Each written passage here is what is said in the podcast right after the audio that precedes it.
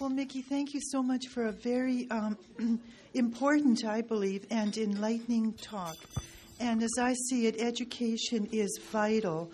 Um, it's it's a real shame that we have to have these kinds of difficulties in our society. Uh, to me, this should be a non-issue. Uh, one of the one of the resources that I've drawn on over the years is one of the best documentaries I've ever come across. I'm wondering if you've come across it.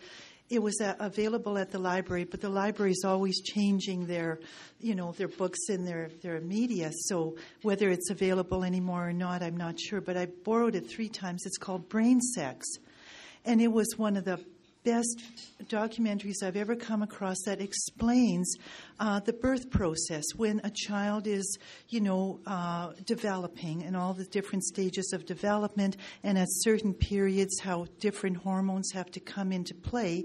And during the end, uh, close to the, uh, the, the culmination of when the child is ready for birth, the brain, which is the most complex organ, takes the longest to develop the, the window comes up and the chamber is flooded with either progesterone to let the little body know I'm a girl or testosterone to let the little body know I'm a boy. But what the documentary outlined was that when a mother is stressed out, and huge studies have been done during periods of stress, particularly during times of war, if a mother is raped during pregnancy or in an accident or there's a war, various things. Instead of the, uh, the you know, that window opening up 100% and the chamber flooded with that vital hormone, it might only open 10% or 25 or 50%. So then the fetus or the, the, the child is born and the brain doesn't quite feel 100% male or female. It's somewhere on that continuum. And I just thought that was one of the best explanations I have ever come across.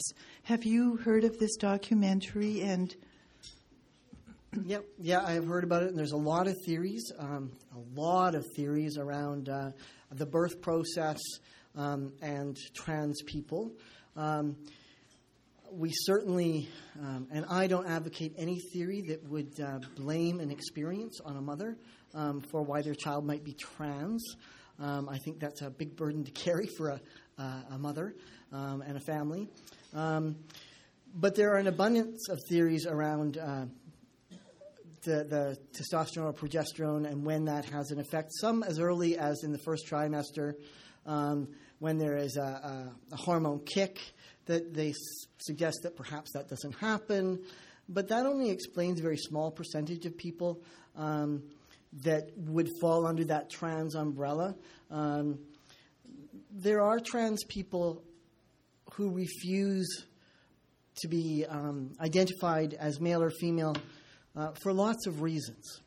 Um, some political, um, some based on experience, uh, some because they decide that they, you know, gee, I kind of like being in the middle. Um, there are lots of, uh, of, of understandings, um, and no one explains all of them. And I and you know if the neurologists and the scientists can't figure it out, I'm sure I don't know.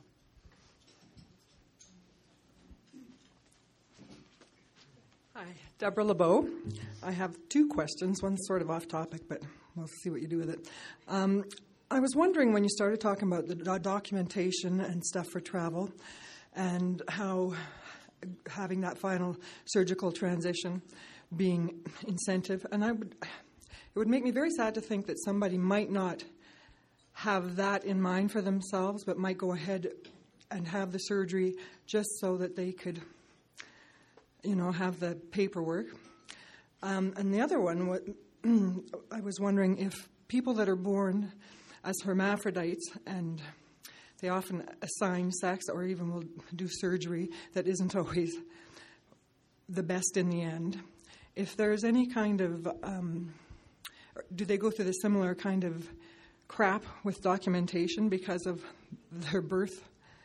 You know. Okay. Um, so the first question was around documentation. Um, I think probably years ago there were more people who engaged in in um, surgical uh, remedy um, for a lot of reasons. In the middle wasn't at all a space that was allowed. Um, I suspect 50 years from now, uh, the way trans people will navigate through the world will be decidedly different. Um, some, uh, I think at some point in time, I believe that in some point in time, people will have children and let them just grow up and be. Um, and, and that perhaps um, dressing them in pink or blue or um, giving them dolls versus trucks might not be so much of an issue, that they'll just be allowed to grow up and understand themselves for themselves. Um, I think less people now engage in surgery for documentation purposes, although I do know that that push exists. And sadly, it often exists even in our own community. There is um, places where there is resistance for the allowance of anybody who's not um, pursuing, you know, uh, that gender binary. Um, that that understanding is growing, and, and we're, we're, we're learning too, um, but that exists. The second question um, can you remind me of the second question? Oh, intersex Yeah, people. exactly. That's right. We don't call them hermaphrodites anymore. We call them intersex. Um, and some do. And, and, and um, there has been a push from the intersex community for years and years and years, and from their families often, um, to not uh, have surgery uh, at, at infancy, um, to allow the children to grow. In fact, there are policies around them. Uh, the UK has a policy. Um, there is some policy development in the States.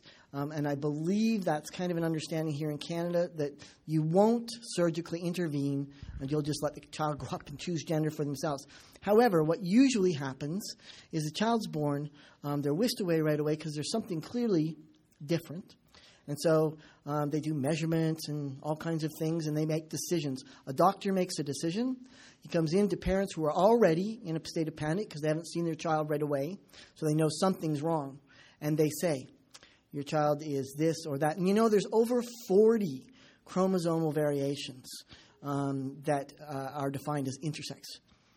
But what happens is you've got parents that are panicked. The doctor comes in and says, I would recommend this. It would be help uh, your child successfully um, live their lives. And parents, doctors are gods, you know? So parents consent. And there's been some very, very tragic, tragic cases. Um, in Canada, I'm sure you've heard the story about Dr. Money. If you haven't, go look him up on the internet. Um, and the story of David, who eventually committed suicide because he was assigned female at birth um, and um, decided growing up that that didn't work and had a, a sex reassignment surgery to become male. And it was, and you know, uh, there are imperfections in, in, in that surgery, and he just couldn't find successful life. He was totally messed up, and he ended up taking his own life, and that's not uncommon.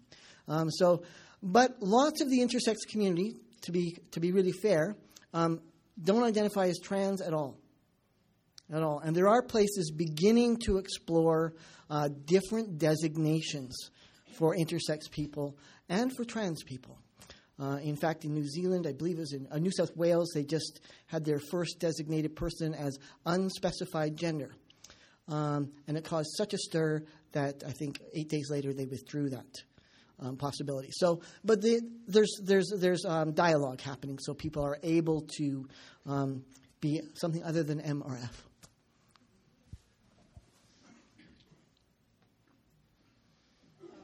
question was very similar to the one that was just asked, but um, bringing this back to Alberta, and you're saying that there is a resistance to do surgery in intersex infants who have uh, ambiguous genitalia. I assume that the Alberta government pays for that surgery.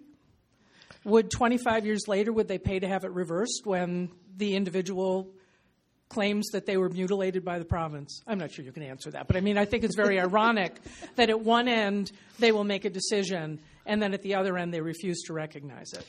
Well, prior to April 2009, they would have paid for any of us, uh, provided we met the criteria. And I will say that there has been a real struggle within the community often to identify as intersex because that does create some enhanced possibility.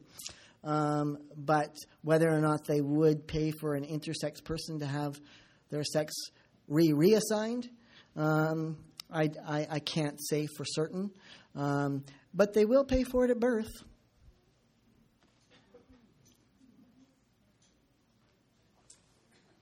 I'm Gary Stauffer.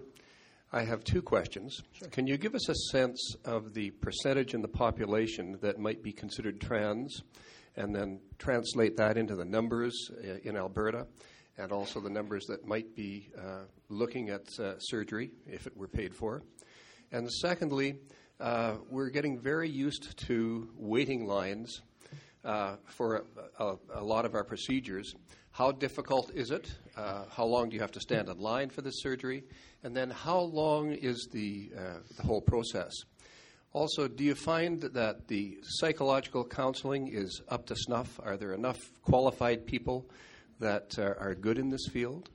Thanks. I'll start there, and it's no, decidedly. Um, like many of the provinces, we have a single um, gatekeeper um, that, that decides uh, whether you meet the criteria.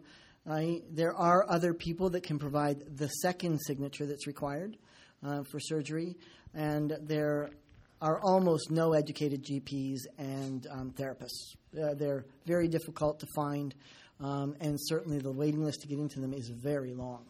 Um, last I heard, um, the waiting list to get in to see um, Dr. Warnicki, who is our Alberta gatekeeper, was uh, 12 to 18 months for your first visit. Then you have to be in care. So I can carry on from there. Then the, the process is not simple. Um, I'll answer the f- second half of your first question first. Um, the process is not simple. Um, you don't wake up one day and decide that you're. I didn't wake up one day and decide I was a boy, and uh, you know sign up for a sex change. Um, it, it's a process. There, there's quite a lengthy process. Almost anybody in, that you ever encounter who's trans could tell you that, um, like death and dying, um, it has its own process. You know, um, there's kind of this first, oh, okay, that's it. That's what's been wrong with me all these years. And then there's this, you know, then you move into a sense of denial and um, some people bury that for long, long periods of time and become either hyper masculine or hyper feminine or um, do all kinds of activities to try and engage their, bi- their birth sex um, to push that uh, out of their lives. And, and um, unfortunately, um, it's not pushable. Um, you are who you are. and then you have to begin to disclose and, and, and seek treatment.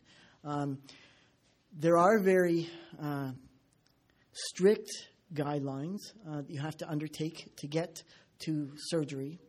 However, um, interestingly enough, therapy is not really one of them um, because it uses a, um, a, a, mental disability model.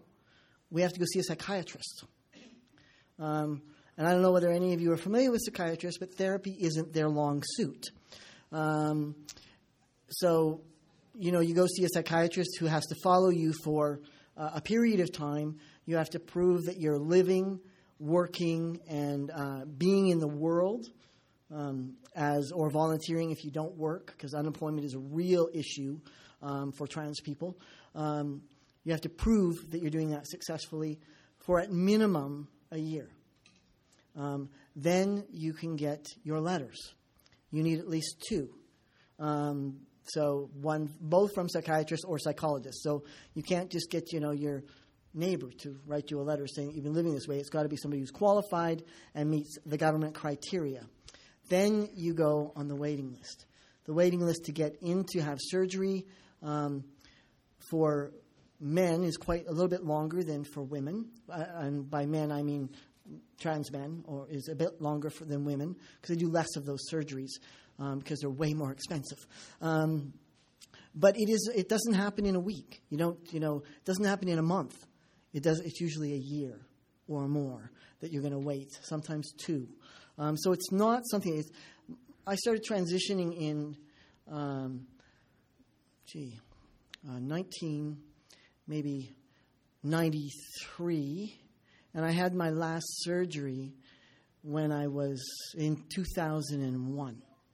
So that was eight years uh, it took, and and so it's it's not something that you just wake up and do. This is a serious decision that people undertake, and um, they have to live in the world and work in the world successfully for it to happen. Um, some people never get surgery. Um, numbers. Now I want to qualify. The government funded 18 surgeries a year. That's all. 18 surgeries a year.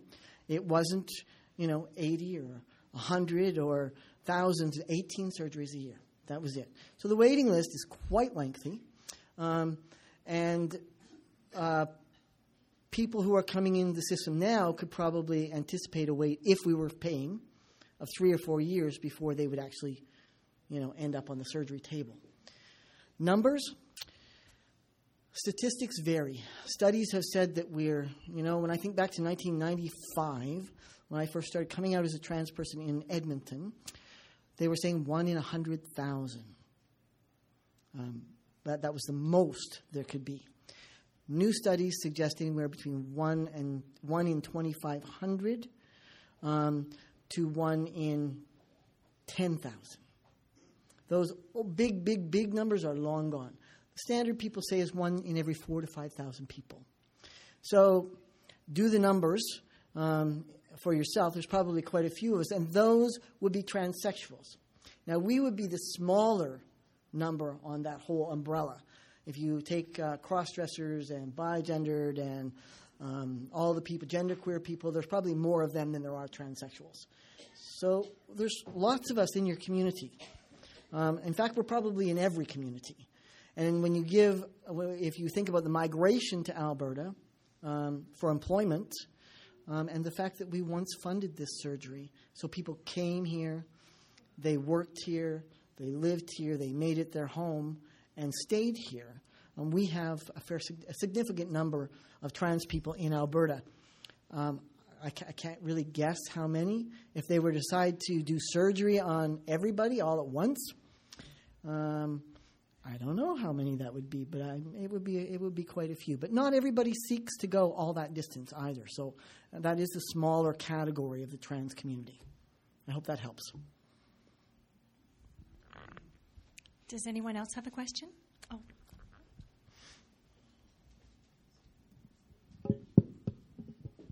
Thanks very much for coming, Mickey. Takes takes uh, big big shoulders to come and tell us. Uh, my question would be uh, where does the religious community fit into all this? Do you find support in the religious, religious community, or does I it? knew this question would come. um, now, I'll tell you, like I, if you read the flyer, I'm a retired minister. Um, I came out in that process, and, and I will um, qualify that. I did. Mo- I, I went to Bible college here in Alberta, and I actually ended up having to leave one school because um, I wasn't allowed to be who I was in that environment. Um, because I'd signed a paper saying I wouldn't be who I was. Because I, I, I, also am partnered um, with a man. So um, I wasn't allowed to be there. I'd signed a paper saying I wouldn't be, so I was, and I had to go. Um, so I finished my schooling in other places. And I ended up serving initially in the inner city um, in Edmonton. And then an area of great need. Um, and I um, saw an area of great need in our community as well. Um, people in the queer community have been uh, marginalized and hurt very, very badly by the church. I, am a Christian. I, have talked to God about me, um, and God's been pretty clear that I'm loved. Um, and that if God wanted to talk about anything more, we could wait um, until much later. Um, but most interestingly, I found some trans people have been uh, accepted readily by churches, more readily than gay and lesbian people. I find that curious. Um, but I, I, knew a family who had inter- uh, a gay man and a trans woman was in their. Um, they were cousins, first cousins, and they both went to the same church. And, and the woman, the trans woman, was it, they didn't even blink. And um,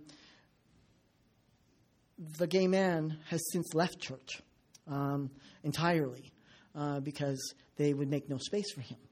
So if you are trans and you successfully transition and you end up heterosexual, then you're probably good to go. Um, if you are trans and not heterosexual, you might have some issues. Um, that being said, the Catholic Church, and I'm, i apologize for not being able to have enough time to talk about Jan Buterman uh, being fired by the Greater Catholic, uh, Greater St. Albert um, Catholic School Board, um, but the Catholic Church will not acknowledge anything other than your birth gender, period. So they won't marry you if you're transgender. They won't change your baptism certificate. They will not acknowledge you as anything other than your birth gender if you walk through the door. They just say there is no such thing as a transgender person. And then for gay people talk about being the gay unicorn, there are trans unicorns too. Um, but uh, largely, churches struggle with anything that is kind of not just in that uh, kind of heteronormative place of understanding. Um, and that being said, churches are the last um, institutions to change about almost anything. You could ask women about that 100 years ago. Um, you could ask slaves about it. Um, but uh, fortunately, um, I believe God loves us all. That's my place on that whole subject. Maybe this will be our last question. Um, I'm Lindsay Skakum, and this has to do with uh, a way forward, perhaps, in Alberta.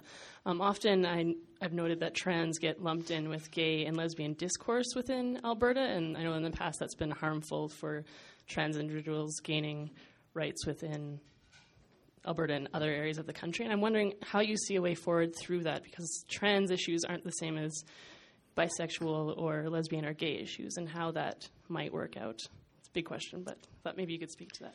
Okay, that is a big question. Um, first of all, I would say they are different, but they're not different. Um, in a lot of ways, they're not different. Uh, the path that gay and lesbian people have trod is not unlike the path that we're trying to tread now. Um, we are where gay and lesbian people were 50 years ago. Um, and that path is one that bisexuals are still treading uh, because, you know, nobody really Lots of people don't even believe they exist. You know, there are other unicorns in the community. Um, if they would just decide, they would be okay. Um, so they're still traveling that journey as well. So they're the same, but they are different because um, gay lesbian bisexual are sexual orientations. Um, for trans people, it's an identity issue. Um, so it's a little bit different. But our greatest, I believe, our greatest issue is not so much um, for going forward is education. It's education based, and our education first has to happen in the queer community. Because some of the, the, the, the, greatest amount of transphobia we experience, which is the same as homophobia except for it's for trans people, is in the queer community. Um, most of the time, uh, bills initially go forward, they include gender identity and gender expression, and it's taken off for political expediency because the community feels that we will drag the heels of acceptance in the larger world, um, which is probably just silly. Only one province in all of Canada has um, intentional protections, and that's the Northwest Territories, believe it or not. Um, in 2002, uh, they redid their uh, whole uh, Charter of Rights, and Egale Canada stepped in and said, Hey, why don't you include this? And they said, Oh, okay. And they did, and it was as simple as that. They didn't know there were trans people, they didn't talk about trans people, they didn't consult with them. They just had this suggestion and thought it was a good idea. Um, so that's the only place. There are some communities, there are some civic centers, um, um, municipalities that are where people are protected, um, some businesses, but the only place, province in Canada that has specific um, protections for trans people is the Northwest Territories. So we need to, we, we need to educate. Uh, I know this was a different kind of subject matter probably than SACPA has had before. Um, but it's these kind of discourses and dialogues um, that need to happen in the community so that you go out and learn more.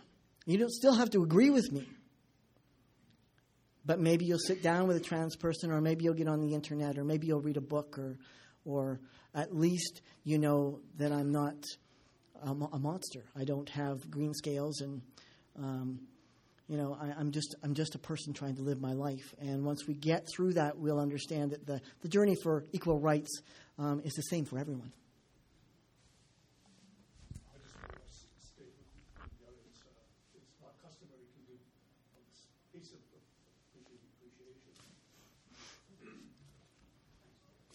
I've been impressed with uh, the range of facts that you draw from, the depth of your experience, and how clearly you, you express your, your, your point of view in an enormously complex field that most of us are abysmally unaware or ill informed.